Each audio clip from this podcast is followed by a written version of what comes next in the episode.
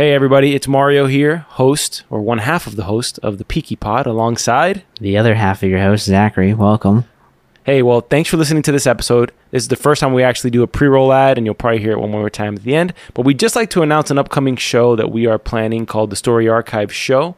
We plan on that being our kind of hub for doing one-off uh, reviews of movies and maybe specific episodes of TV shows that are on our gauntlet, our Thanos gauntlet of the greatest TV shows ever. And uh, we want to invite you to subscribe. We're going to put the links in there, but if you don't want to go to the show notes, just type in Spotify or Apple Podcasts or wherever you listen to podcasts, the Story Archive show, and we should pop up. So please subscribe, follow us, and uh, let us know how you're liking the Peaky Pod. We hope you enjoy this episode and take care. Thank you.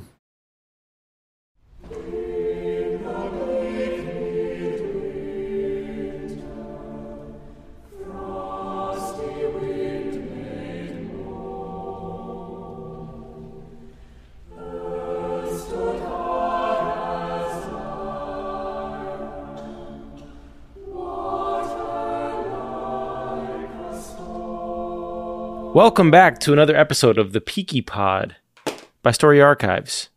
I'm your host Mario, alongside Zachary, your other host. Welcome. ladies and gents. It's been a 11 day wait. Published on the 16th. It's been a busy month. I don't know if I said anything. What? How long did we have episode three? Because I know there was a little Uh, delay. like a two week gap of, or a week of, I think, of getting episode three up, and now it's been like a week and a half, maybe. We did record that after my whole COVID and vacation thing. That's right. We did record. So it may have been two weeks, actually. Two Yeah. week delay for episode three, week and a Okay. half for this one. But, you know, we're getting there. We're getting, it has been a busy week. You know, uh, this past week was actually my, uh, my one year uh, at my job. So, Wow, congrats! I wish I had like a you. stream deck to play like sound effects in da, da, da. the podcast. You know, something we need that for Yeah. moments like this. That's congrats, man. That's awesome. That's Thank big. you. Appreciate it. How do you feel? Feel as rejuvenated as you did when you started? Absolutely. It's been busy, but good good kinds of busy. Growing Good. growing busy. Good, good. That's always the best when you love what you do. So, Mhm. um, all right. I wanted to mention that we've been cooking up some stuff in the background. That's the reason we haven't been posting as frequently. We appreciate the continued activity on the channel. We see you guys are listening to episodes every single day, all the way from season one. There's new listeners every single day Yeah. of the show. So there's definitely interest in the Peaky Pod, and uh, we're happy to see that because we love Peaky Blinders too, amongst lots of other TV shows, which is why we have started the Story Archive show, where the big commitment that we find is with Peaky Blinders, we're doing episodically, which, if mm-hmm. you break it out realistically, Zach and I at this point, because there is no revenue being produced by the so, the network, which we're trying to get to a point where we can do that and crank out more episodes on a weekly basis. We can reasonably crank out about maybe three podcast recordings a week. But at the same time, we are also trying to grow a different branch of the network, which is a business sided thing. Now, I'm a business owner. Zach, we own a business together. Uh, I own a production company. And the show pretty much is a business show called the Soapbox Business Show. And we want to teach or interview people and converse about their lessons learned in business to kind of get back to the ethos of why I wanted to start that particular show, which is that business wisdom can be applied in all industries and transcend all industries and be applicable to anybody's situations, both professionally and personally. And so that's the next one coming up the pipe.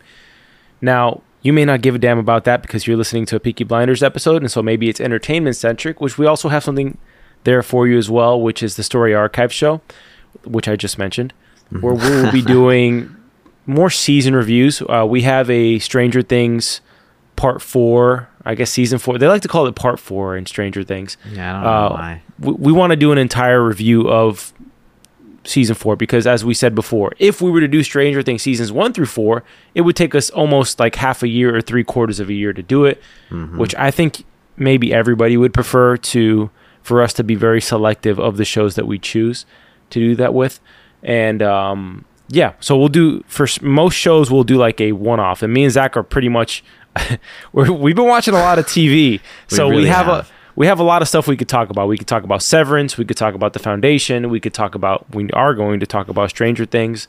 Uh, For we All both Mankind is another one. for all mankind. I have to start. is a lot. Doctor Brain. I have to catch up on. Um, Mosquito Coast. There's a there's a ton. We make a list of content. We just can't get to it all. So we appreciate you listening in. If you do see, we will post teasers on the Peaky Blinders channel. If you're not interested, ignore them. If you are interested, listen to them. And if you want to learn, uh, hear more, subscribe over to our Story Archives channel. Let us know what you think, what shows that you recommend for us to watch, and um, we'd love to hear the recommendations. I'm a I'm a TV head, so for me, I think I watch more TV shows than I watch films. So I've been doing the same recently, honestly. Although I did just start watching Dune, so I've got about 40 minutes left. did you that. buy it? Did you buy it? I did. I did. When it was on I think maybe we, it. we should we should have a segment on Story Archives where we talk about good cheap deals. Dune was seven ninety nine. Hey, that'd be great. Yeah, don't- I, know. I was I was- $7.99. I was shocked. I thought at the very least it's a twenty to thirty dollar movie. But um, yeah, I was thinking like 1999 or something. Yeah, same. But uh, you know, it comes with the features. I really do want to watch the behind the scenes. All right, we are five minutes in. That was a hell of a long intro, but um, nonetheless, let's get into episode four of season four of Peaky Blinders, titled "Dangerous." Let's do it. I think this is the uh the episode that I get my little gin story from with the uh authentic Yes, London cut. you you know what? This episode is the one that you reference the most in day to day. Like just you're I you know I never realized that until this moment right now. You reference Yup. the gin thing I- all the time. I'm actually I'm actually drinking some gin right now in honor of this episode. All right, let, let's get it going. Um, we have the opening scene where Mrs. Ross. Can you jog my memory? She's so the mother. Mrs. Ross is the mother of the kid that Arthur quote unquote accidentally killed when he had his rampage in the boxing ring. yeah, that part I know. But was that season three or season two? I think it was season two, It's kind of funny because but her maybe it was character. Yeah, go ahead. her character looks identical to my friend's wife, like identical. The whole time I'm trying to find out where's this woman she from. does look have I really seen her? familiar. Honestly, Yeah, maybe I don't because know. I've watched the show too many times. she must be in some other things as well, but she looks so familiar to me. All right, so Mrs. Ross visits Tommy's office. It's very interesting the way they shoot this because the entire time it's very uncharacteristic for the camera to not focus on Tommy in the interaction. And mm-hmm. in the intro, it just focuses on Mrs. Ross as the whole crowd and anybody with any sort of like chispa, as we call it in Spanish, or like street common sense can read through that it's completely a plan to Oh man, I know. harm Arthur. You It's know, very cringy. um, to the point where she's even at the end of it. At the end of it, it's almost kind of like she wants Tommy to know that it's a setup. That to me, that's that's how obvious it is. Like, are you making it obvious to cover your to butter both sides of your bread, as we see her buttering some some bread or margarine, as they might use in the UK? Do they use butter in the UK? I would imagine so. I don't know why Yeah. you wouldn't use butter. I think margarine's pretty popular over there. I could be wrong. UK UK uh, listeners, please uh, correct me. Leave a comment. Leave a comment. Yeah, Tommy plans the counterattack here to, or counter plan to Changretta's ambush of Arthur, or supposed ambush, which turns out to be a giant decoy, which I was not expecting, but uh, I even forgot about it because even though I've rewatched this before, Mhm. I had forgotten about what exactly happened at Mrs. Ross's home. Yeah, you know, I, I always get this mixed up with another scene that comes in a later episode, um, which I'm not going to get into because because it's literally next episode probably. Um which is the, that scene that you're talking about is my favorite scene of this season personally. Uh, that Mhm. whole the whole sequence. Well tommy gathers his men armor, arms them up and essentially they stake out to see if changretta's men are going to ambush arthur so they've got it all planned out but what they don't realize is that the real target that changretta's going after is Michael in the hospital, which all which makes all of this kind of brilliant on Changretta's part. Probably the most brilliant move he's done all season. I think so. I, I definitely think so. I mean, she makes it painfully obvious that this is a trap, but I don't. I just think she's a terrible uh, actor in the show. Not actor in real life, but in the show. Like, there's there's no way she she was communicating that effectively. I love props to Arthur hiding this gun here, even though he gets patted down. Like he's hiding it in his hat as he's walking through the door. Mm-hmm.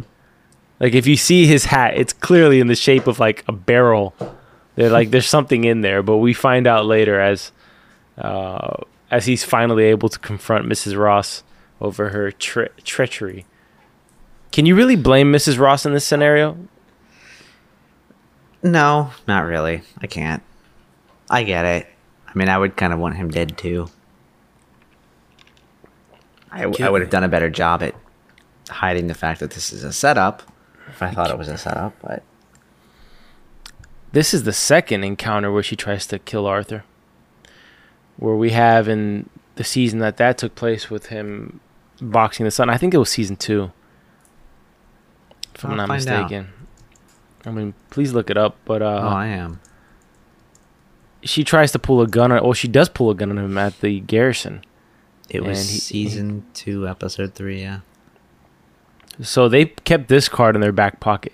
It makes me think it's like my whole theory about this season being a like a deviation from a larger storyline. This whole Changretta, this is my least favorite season of Peaky Blinders, Mhm. uh, and I haven't changed my mind on this rewatch. There are moments that shine through, uh, but it's not my favorite season. Changretta is not my favorite antagonist. Um, Same here. which why does he have this heavy New York accent, New York Italian accent when he was from London originally? Was he not? Well, I mean, he's been living in New Yeah, York but- for how long? Yeah, but he robbed a bank over here in uh, in London, and then went to the United States to escape the cops. Right. So, if you left the United States at let's let's just say seventeen, okay, to make it Mhm. really uh, young, and you went to Australia, like, do you think by thirty you're gonna be talking like an Australian?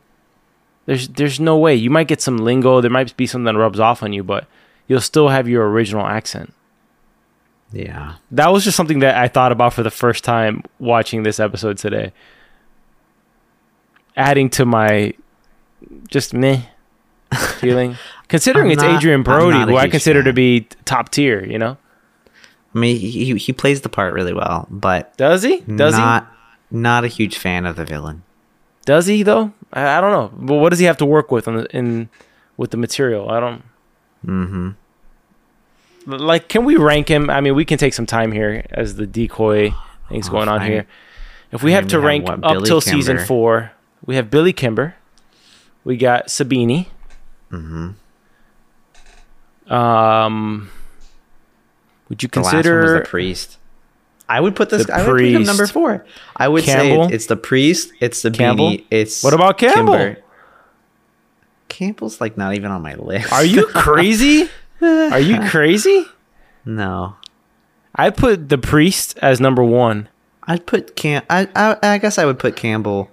You're putting Sabini. two. You're putting I would- I Sabini would- one because you no, like no, no. Sabini. No, no, no. I, I put I put the priest one. I would put Campbell two. I forgot about him for half a moment, but I would put him number two. Then Sabini, then Kimber, and then Changretta. Yeah, and I'm going based off of like who's the most dangerous to Tommy. I think I should go by personal favorite. I'd probably say Campbell. Then I mean I hated the priest, so I guess the priest is after Changretta. He, He he he was the worst. He did a good job though. Oh Did yeah. Did a good job. Oh yeah. Yeah. Anyway, what I'm trying to say is that this whole season just feels like a deviation, but it does set up a lot. I don't know. I feel it like does. I feel like I could be uh, called out here in terms of like the amount of things that this season set up for for five and six. It. I I don't care what it set up. It just it's not like an amazing episode. We're just uh, going season. black and white, black Yeah. and white. We're just not my Yeah. my favorite team. I mean. Michael's Michael's in a bed the entire season. Pretty yeah. much. We start I off mean- the season with John Boy getting shot and killed. Yeah. Yeah. Not great. I will say the pie like the actual premiere of this season is fantastic.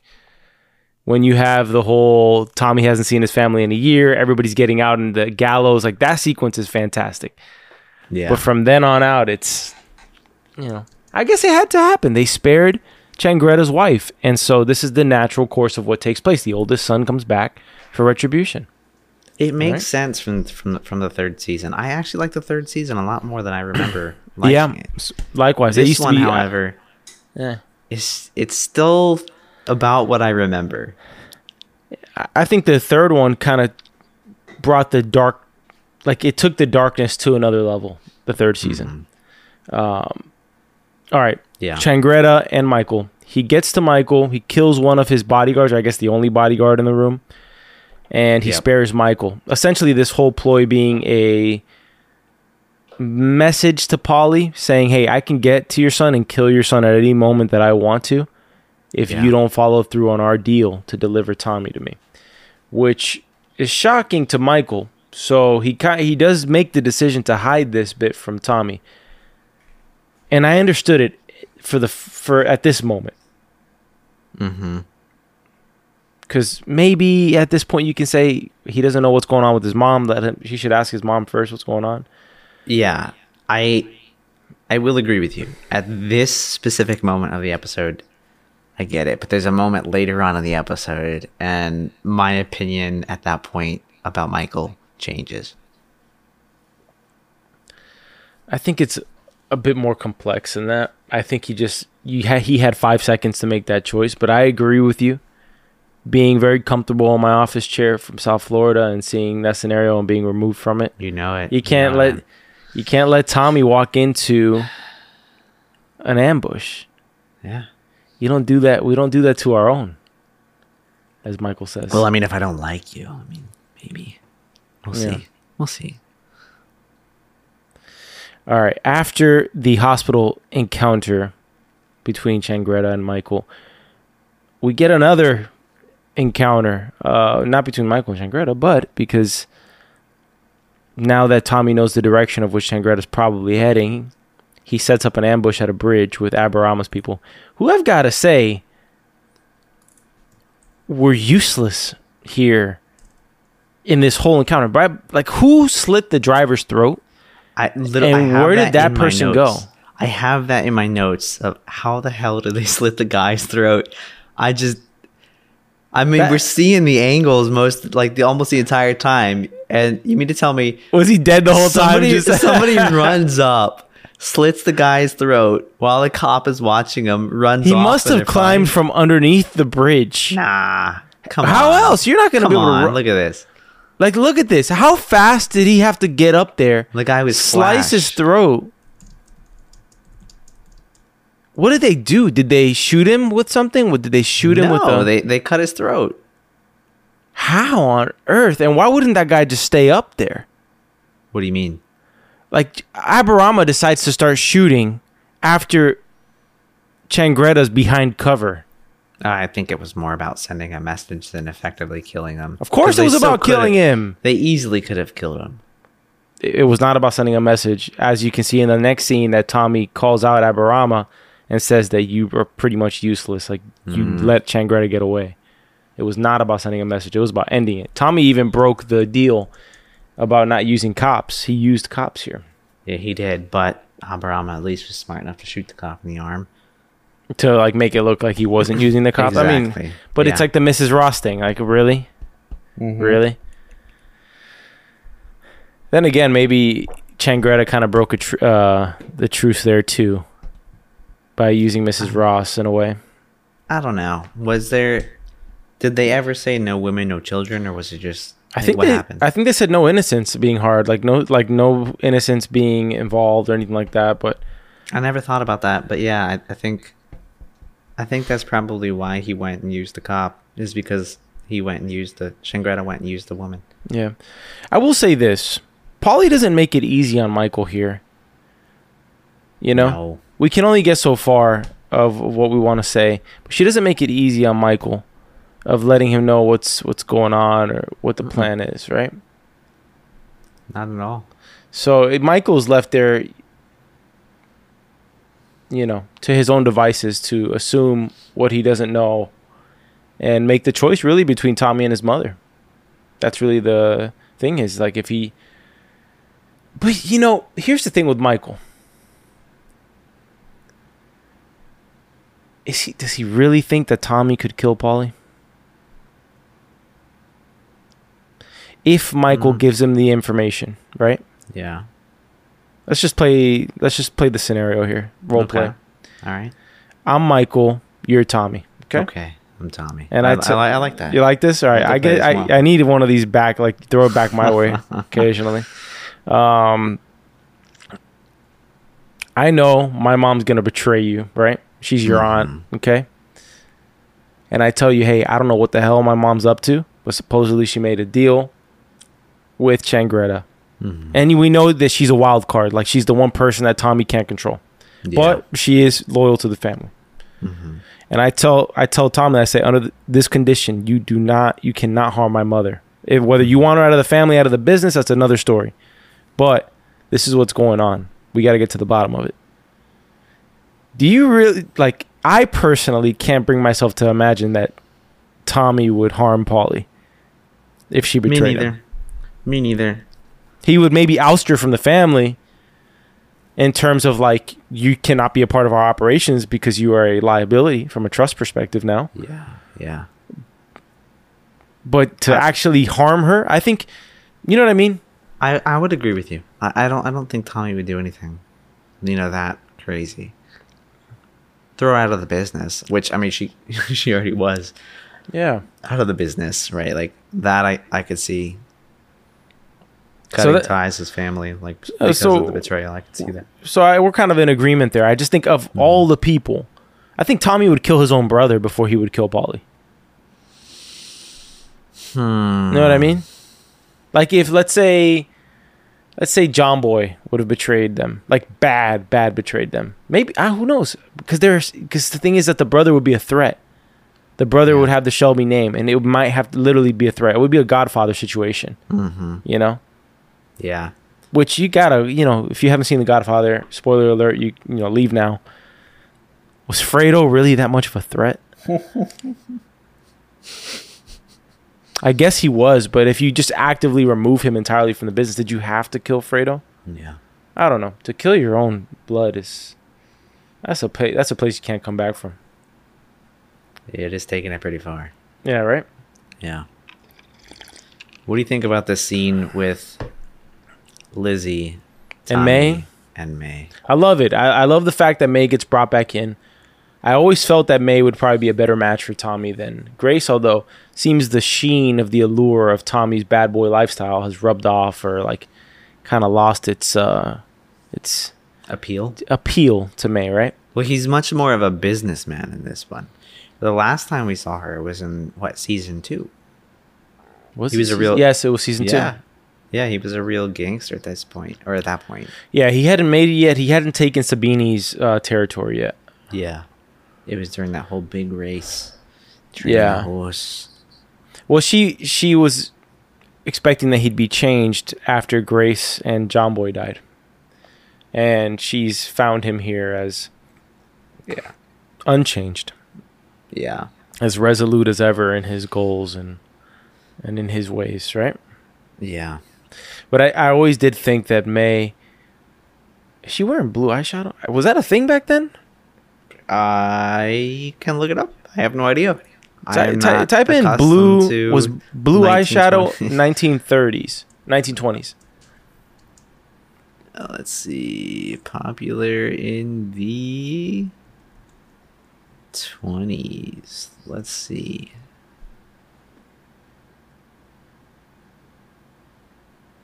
I don't think so. No, I just make a statement. not that I can tell. just to make a statement on history here. Yeah.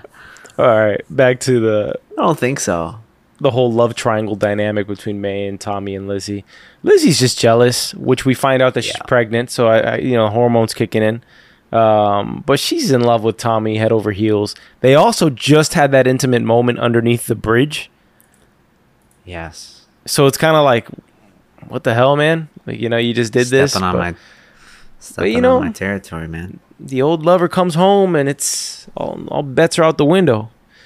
the end of the day, I think Tommy is after Grace died. Mhm. It's pretty much what he wants to do. He's going to do. You know, he Yeah. has a he has a soft spot for May. He probably would have maybe he he would have chosen May if Grace wasn't pregnant. Remember the circumstances of their marriage. She was pregnant. yeah, that's true. That's true. You know, does he choose? I think the decision's a little bit more difficult there. He was gonna go with May He was uh, all the way up until the last minute. to the last second, man. Yeah. The last second he changed his mind. So, um, he obviously wanted the fling with May here, but she Mm-hmm. wasn't having it as much as she. She wants him to convert full time to businessman, which he tells her like, calls out her moral conundrum there. But I'll get back to that in a 2nd Mhm. Did Polly receive the call yet from Luca? Yeah, she just did, just a moment ago. Polly gets a call from Luca Changretta. And it's a threat. It's essentially what I said earlier, which is he targeted Michael to show that he can get to him at any point that he wants. So Mhm. he's essentially he's saying if you don't give up Tommy soon, I'm going to kill your boy. So Yeah, you better deliver. All right, Harry Potter fans in the in the place. Remember in the third Harry Potter when Professor Trelawney reads Harry's tea leaves? Yes. and she she has like a freak out moment and she like drops the cup it shatters and there's like a it's the black dog i think that's the symbol of death but it's Sirius Black Yeah. which is uh all right The anyways. grim. That yeah the grim well the cup the cup that she shows just reminded me so hard hardcore of that uh Well, she's doing the same scene. thing with it too. she's reading the tea leaves and she she lets us know that lizzie is pregnant with tommy's baby checkmate may Carleton Yeah. By the way, May one ups Lizzie so hard where Lizzie interrupts the meeting and she just puts a blank check on the table and says, Whatever Tommy wants it to be worth, it'll be worth. and and Lizzie writes ten thousand pounds on that check. I, I can feel that. Don't do uh, it. You're you're look infl- up. you're inflationary data. Listen, Look listen. up here. what year is it right now? Uh, it's 2022. Not today in the Uh-oh. show. Oh, it's like uh, 1930. something. Just say just say 1925. 1925. Let's see. Ten thousand That pounds. Would be. Ladies, this is uh, ladies and gents, this is not necessarily 100% accurate. Yeah, but we're not. We're not completely, completely sure. Uh, this says six hundred and seventy-five thousand pounds, which sounds about right. Give me that to me. Biden number, man. Give me that Biden number. Well, that's like two billion, but this is six seven five seven two eight dot four eight. Give me that 10% inflation number. All right. Okay. This is this is four point four four percent per year between nineteen twenty five and today, Sounds with low. an accumulative price increase of six thousand six hundred fifty seven point two eight All percent. right. We're boring the audience. All right. Yeah. Back to the episode. Had to get technical for a moment. Yeah. No more technical. Uh, Bonnie is like the interlude in this episode. In the midst of all this chaos go taking Mm-hmm. place, Bonnie, uh, Aberama Gold's boy, who's the aspiring boxer, Mm-hmm. is being trained. Apparently, has no left hand. It's only good for wanking, according to the boxing trainer. and he's prepping for the fight against Alfie's nephew or whatever he calls him. uh, Alfie's Goliath intro. Spawn of Satan. Yeah, yeah, this spawn of you know. Who the fuck am I? Who are you? Yeah, yeah. Great scene. Well, May is taste testing Tommy's gin here in this episode. Which Zach, do you want to take this gin tasting section here? Absolutely. Because this is like this is your scene, man. I know this. This is this is great. So what ends up happening when uh, Tommy and May are talking about the gin? Uh, she mentions something about that it's not sweet enough or that it's too sweet because if they're sending it to America, it needs to be sweeter, right? Because Americans like the gin sweeter, and I always or almost always drink beefeater gin when I'm drinking gin, and they have there's normal gin and then they have the authentic London cut, right? And I taste Spot. tested them. Sponsor potential.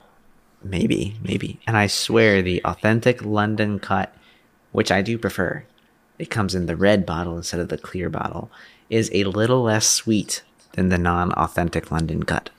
Did you find that it was less sweet before you watched this episode? I never I never compared them. Uh, it was this episode that piqued your interest to know is this legit? I mean, absolutely. I trust Yeah. your I trust your palate completely here.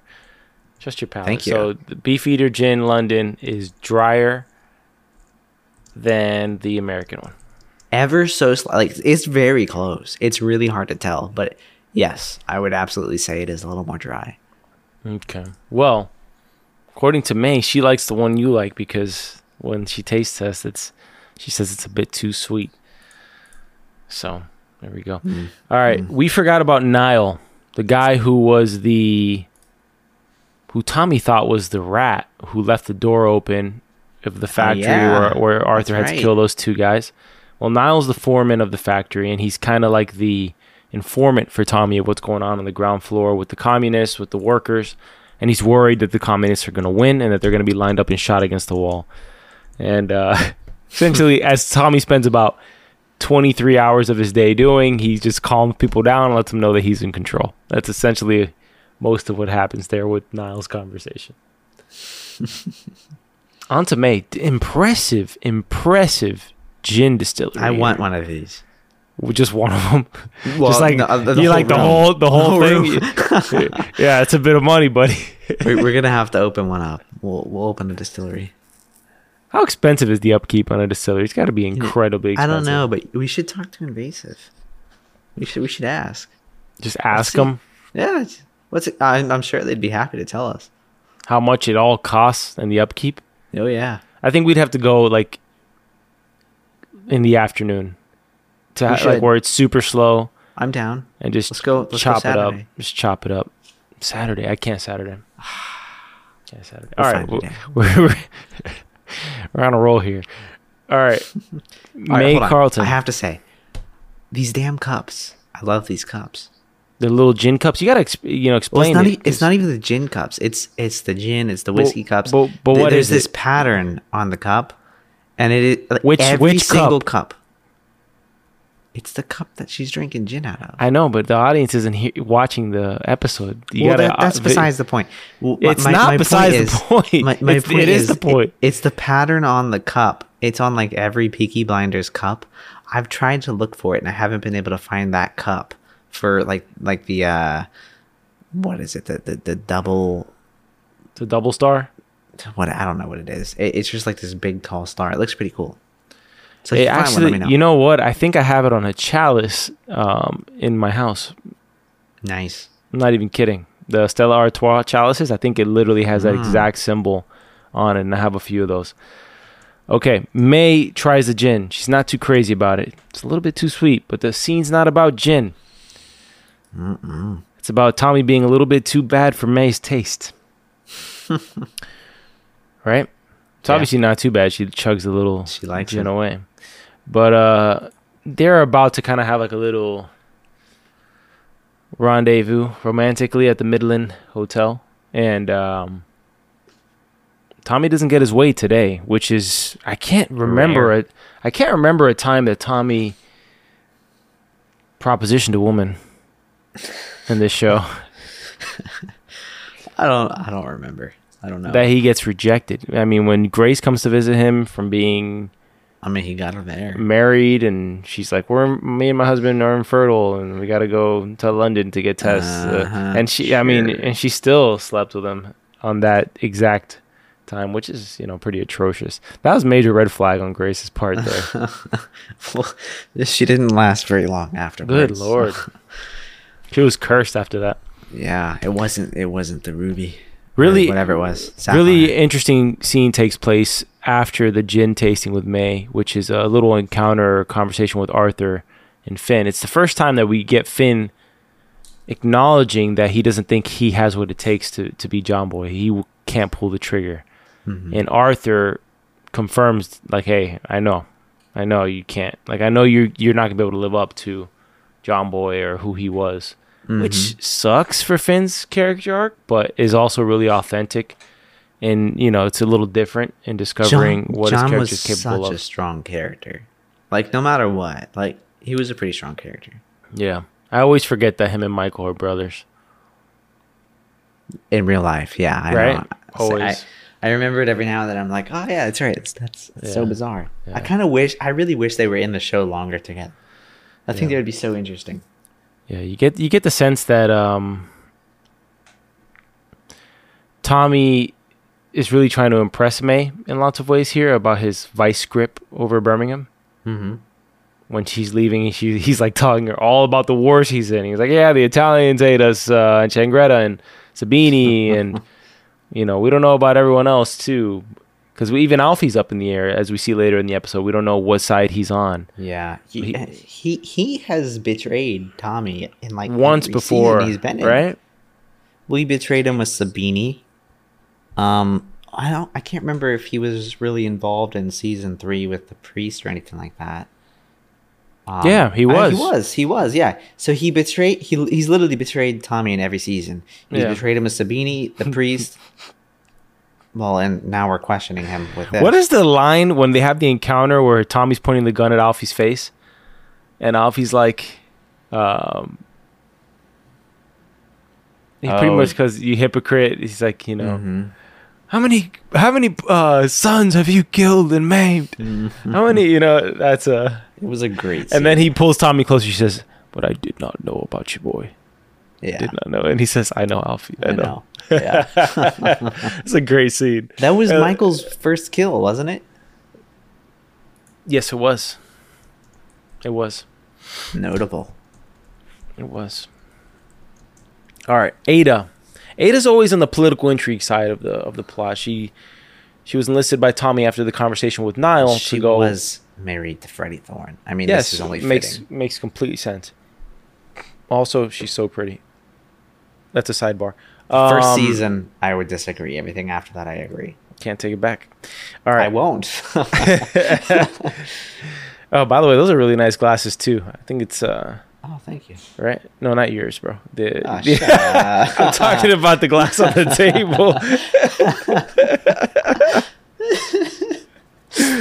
yeah, they are. They are. Yeah, yeah, yeah. Anyways, um, Ada's all up about the p- political intrigue. Niall in his conversation with Tommy, who's the foreman.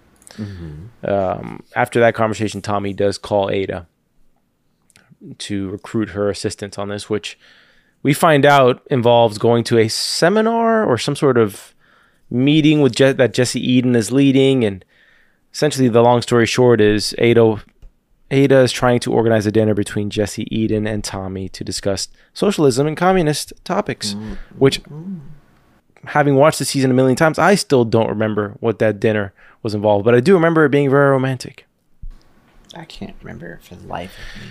Yeah, it's, it's, not in this episode. The uh, not in this episode. This season. Yes, yes. Well, the, I do love in this season where you start to see the slums of Birmingham, or like the kind of the working class homes of Birmingham. I wouldn't, I wouldn't call them slums, them. but but the the the way that like the the surrounding civilization is expanding. If like if you go back to season one, mm-hmm. all those buildings are not back there. Like all those things, those bridges and stuff. I don't think that they're back there in season one. It's like so you start to see like the industrial era, yeah, progress and stuff like that. Revolution. Yeah. Did we notice this rash on Alfie's face here? I did. I mean, it's disgusting. Yeah. I think this is the first time we see him I mean, it looks like he's declining from the last season at least. He's got like sores all over his face, essentially. Yeah. No, it's they don't give us an explanation as to what it is, but it's definitely a little concerning. If if you ever come to my neighborhood and get my attention that way, bro, that's, that's hilarious. So badass, just stand there.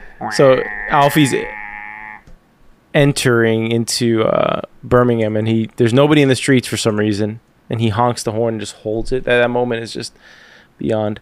By the way, I don't care what anybody tells me. There's no reality in which Bonnie Aberama can fight Alfie's nephew in any weight class ever. This guy's got to be at least 250. Okay, he's massive. There's Bonnie a, looks 140 UFC soaking he wet. Reminds me of this guy so much. I got to see his face again. He looks like a Brazilian fighter. But uh, if it's somebody famous, I, I can't think of anybody famous it who is, looks like this it guy. It is somebody famous, but I don't know. Maybe I'm making it up in my mind. They kind of hide him in the scene, so I can't really see him at the moment. But you'll see him in a minute. The, the, whole the whole thing is is that there's absolutely no way Bonnie could beat this guy in a fight, no matter what. He soaking wet. Bonnie's got to be maybe 150. 170. Yeah. He's not 170. There's He's no tiny. way No, he's he's tiny. that ain't happening. His punches are gonna feel like butterflies against this guy's cheek. Like, it's not. It's gonna be like a little. It's gonna be a little. That's what it's gonna be. It's gonna be a little. That's it. That's it. If if you didn't hear that, it was just Mario tapping his microphone. Yeah. That's what it's gonna feel like. So, anyways, uh, this whole fight's going on. Uh, Alfie's meeting with Tommy in the distillery, and uh, the point of this meeting, it's really not about the boxing match. It's about trying to suss out what are Alfie's intentions. What side is he playing in this war with the Changrettas? Because Tommy's here trying to lay out the law here and say, hey, Mhm. what do you think? You think they're done with me? You think when they kill me, that they're gonna stop it and not go kill Sabini and not come kill you? They're coming for everything. They're not just gonna stop with me. And so that's what he's trying to get across to Alfie. By the way, did What? this distillery like increase in size? No, I just think it's the angle and the in the way they're shooting this particular scene that makes it hmm. look a lot larger than the way the May Carleton scene was looking. Yeah. Well, they do the- shoot every scene with what Alfie and Tommy different than anyone else, for the most part. They show extra love to those two. Yeah, that's for sure. Rightfully so. Yeah, yeah, they really do steal the show. Even Aberama's overwhelmed by Alfie's uh, presence here. oh man. Well, they organized the fight here between Goliath, the massive man, versus Bonnie, the soaking wet. By the way, does Bonnie look like Aberama's son? No. I don't think so. Do you think so? I don't know, but his woman's got some explaining to do. A little bit. I'd be a little confused. after the whole uh, we forgot to mention that the marking that polly puts in the book essentially what she does is she makes sure that tommy is free on a particular friday that she writes a black star on which is going to be the ambush day uh, we get another picture of that before tommy goes to visit michael at the end of the episode for the finale and in his conversation with michael you do get the sense almost like the mrs ross scene at the beginning of the episode right? It's a kind of like we're getting we're, it's coming full circle now you know? In this scene michael's mrs ross. Yep. and tommy knows that this is a setup. Now Have a good weekend. he also knows that michael knows something that he's not saying. And it also seems by the way tommy responds so coldly in, in several different parts here that uh, he knows about the plan which gave, gave me the impression that he's in on it with polly Well, that's what I felt, and you know, I don't know if there was ever any sort of like communication between Polly and Tommy, but I think he saw the black star and just like, why else would you put a freaking black star in there? Come on, yeah because Somebody- the last time there was a gonna black star Like that's what that always means. Is you, you, someone's gonna get Yeah. killed. I think the didn't put it last time we saw it there too was um, when Billy Kimber was killed. Well, there was the Billy Kimber, and then I think there was one from maybe from season two. I can't recall. But There was one that he put like, in there really that that failed. yeah, I so with the think he put I think he put one in there for the priest, but that one That, failed. I think that's right. Yeah, yeah. That that's what failed. And the it was the stall or something like that. He messed up. Yeah.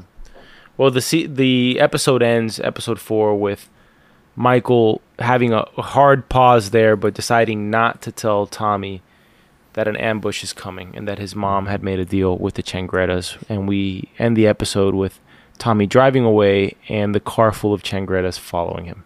Yeah, and you see, it was at this moment that I knew he fucked up. Michael? Uh, yeah, yeah. Uh, like the meme. it's it's it's this point in the show for me where, like, my opinion of him changes. Right, in the beginning of this, I get it. Changretta was literally just in your room with a gun pointed at your head and pulled a trigger, and luckily it was empty. Right, like I, I get I get the delay and like I don't know what to tell you, this just happened. That you know, my mom's doing this sort of thing. But at this point, he was very calculated and like he had time to think about it. Oh, you're going somewhere this weekend. Oh, just you. Hey Tom, have a good weekend. Yeah. All right. It was a little weird for me. It was also it was um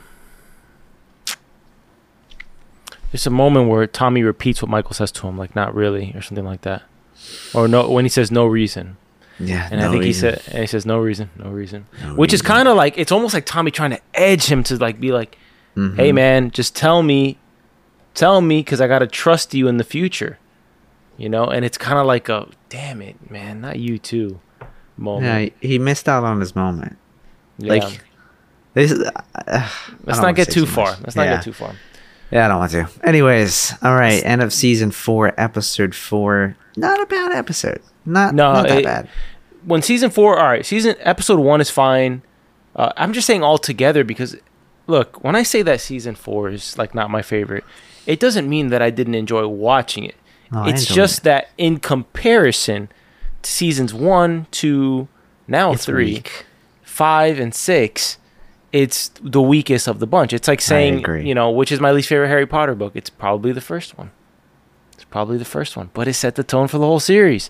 So, what can you do? All right, mm-hmm. Zach, Yeah. let's get into the categories. All right. Into the categories, I have best scene. I have two written down at the moment.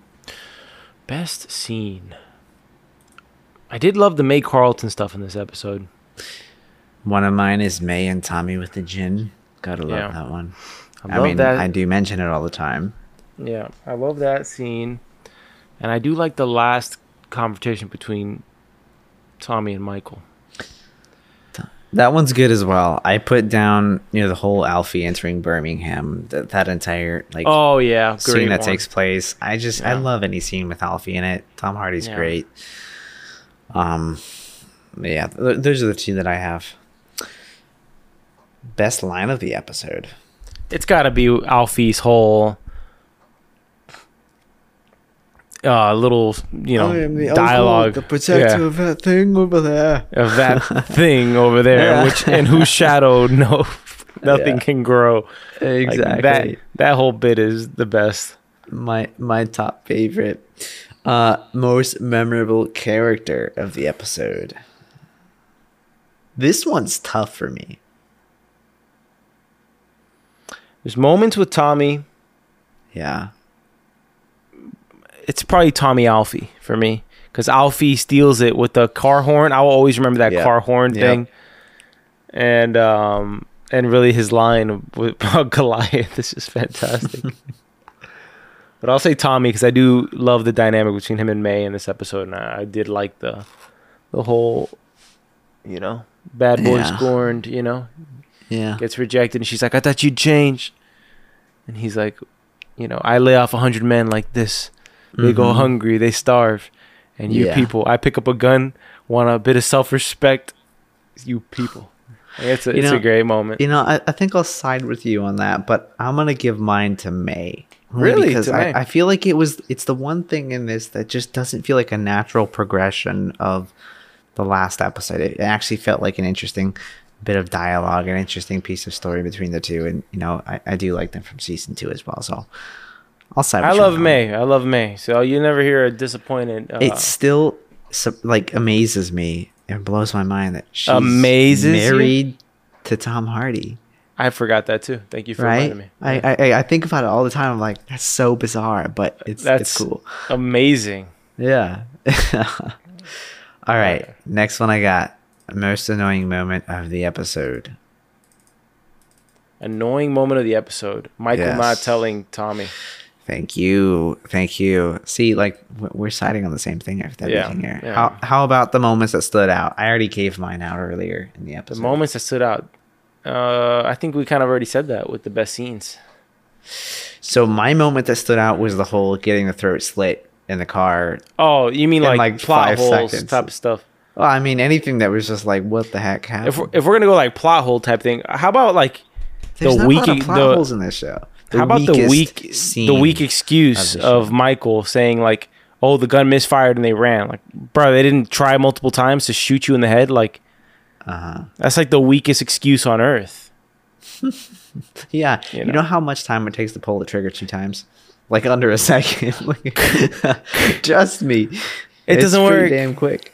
That's Yeah. like the wor- like. Come on, who's gonna buy that excuse? I think Tommy put his guards up at that point. Yeah, it's like this episode in Seinfeld that George Costanza's taking an IQ test, Mhm. and uh, he hires Elaine to take the IQ test for him, and he he hands it to her out the window. She spills a bunch of like pasta sauce on it, gets it back, and and the girlfriend buys the excuse. It's fantastic. Anyway, I'm on a I'm on a Seinfeld uh, mode right lately. Yes, all you are. Uh, any other questions, categories? that is all I got. That's the last one. All right. Well, I guess that concludes it. We have two more episodes left in the season. Five and six. That's We the will- last two episodes for us recording Peaky Blinders at this point. until we do some stuff for the movie. But yeah. Not don't fret. We have other stuff in the pipeline, so it We is just a, it is just the beginning. We will almost certain well, we will certainly record at least one episode next week. This episode will be up on Thursday, Mm-hmm. and yeah, we hope to we'll be wrapped with Peaky Blinders in two weeks. Yeah, it's kind of it's kind of crazy for us. This this is the end for now, but I'm excited. Pretty grat- it's pretty gratifying, to, you know, to to finish this thing all the way through and finish like I the know. whole It's been about a year, series, man. man. It's been a year of like recording and just going over I think it's I think it's been a, every I, episode. think, I think it's been about eight months or nine months. Just about, yeah. You know, we started about. this in November, I think, and so yeah, it's drawing to an end. It's kind of weird that we're ending on season four. I know it is. But, we uh, have recorded five and six though. So yeah, we'll listen. yeah, We'll yeah. listen. All right, okay. Thank you all for tuning in again. Zach's gonna put all this stuff in the show notes in terms of like as always. And um, if the page is up for ah, the Soapbox Business Show, won't be up yet, but it'll be up next week. So at least we'll have a teaser out there for it. So Yes, it will be on the website though. So okay, perfect, awesome. had a website. Uh, I guess I'll, I'll touch it on the outro. Well, thank you for listening to episode four of season four of the Peaky Blinders podcast by Story Archives, brought to you by the Soapbox Podcast Network. I think I got that all right. Uh, you can find this podcast anywhere you find podcasts Apple Podcasts, Spotify Podcasts, Google Podcasts. You can visit us on Instagram at Story Archives. You can find us uh, on the internet. Uh, you'll actually see the show on the network website, which is soapbox.house. So, you know, hit the URL there. You'll see a bunch of links out to other shows that we're working on. Uh, there's some other TV shows that we've done, the shows that Mario mentioned on, you know, at the beginning of the episode here with the actual story archives, uh, you know, podcast where we go through just different shows in general.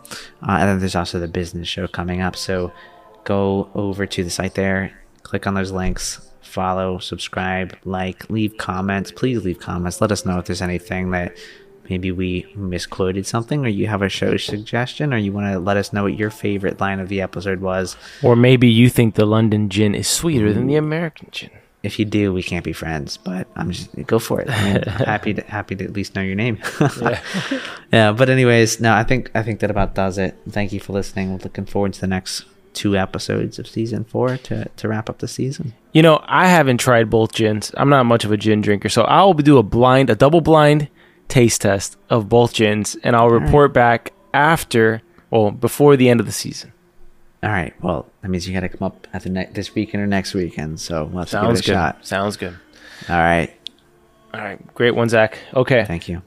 All right, y'all. Stay peaky until the next one. I got got that out of order this time, but uh, It's okay. At least you didn't put a question mark at the end of it. I haven't even been drinking any gin. It's, it's kind of you know? no gin, but something else. exactly. No, nothing else. Just H two quality H two O. All right, y'all. Quality. Thank you for Stay tuning in. Peace out.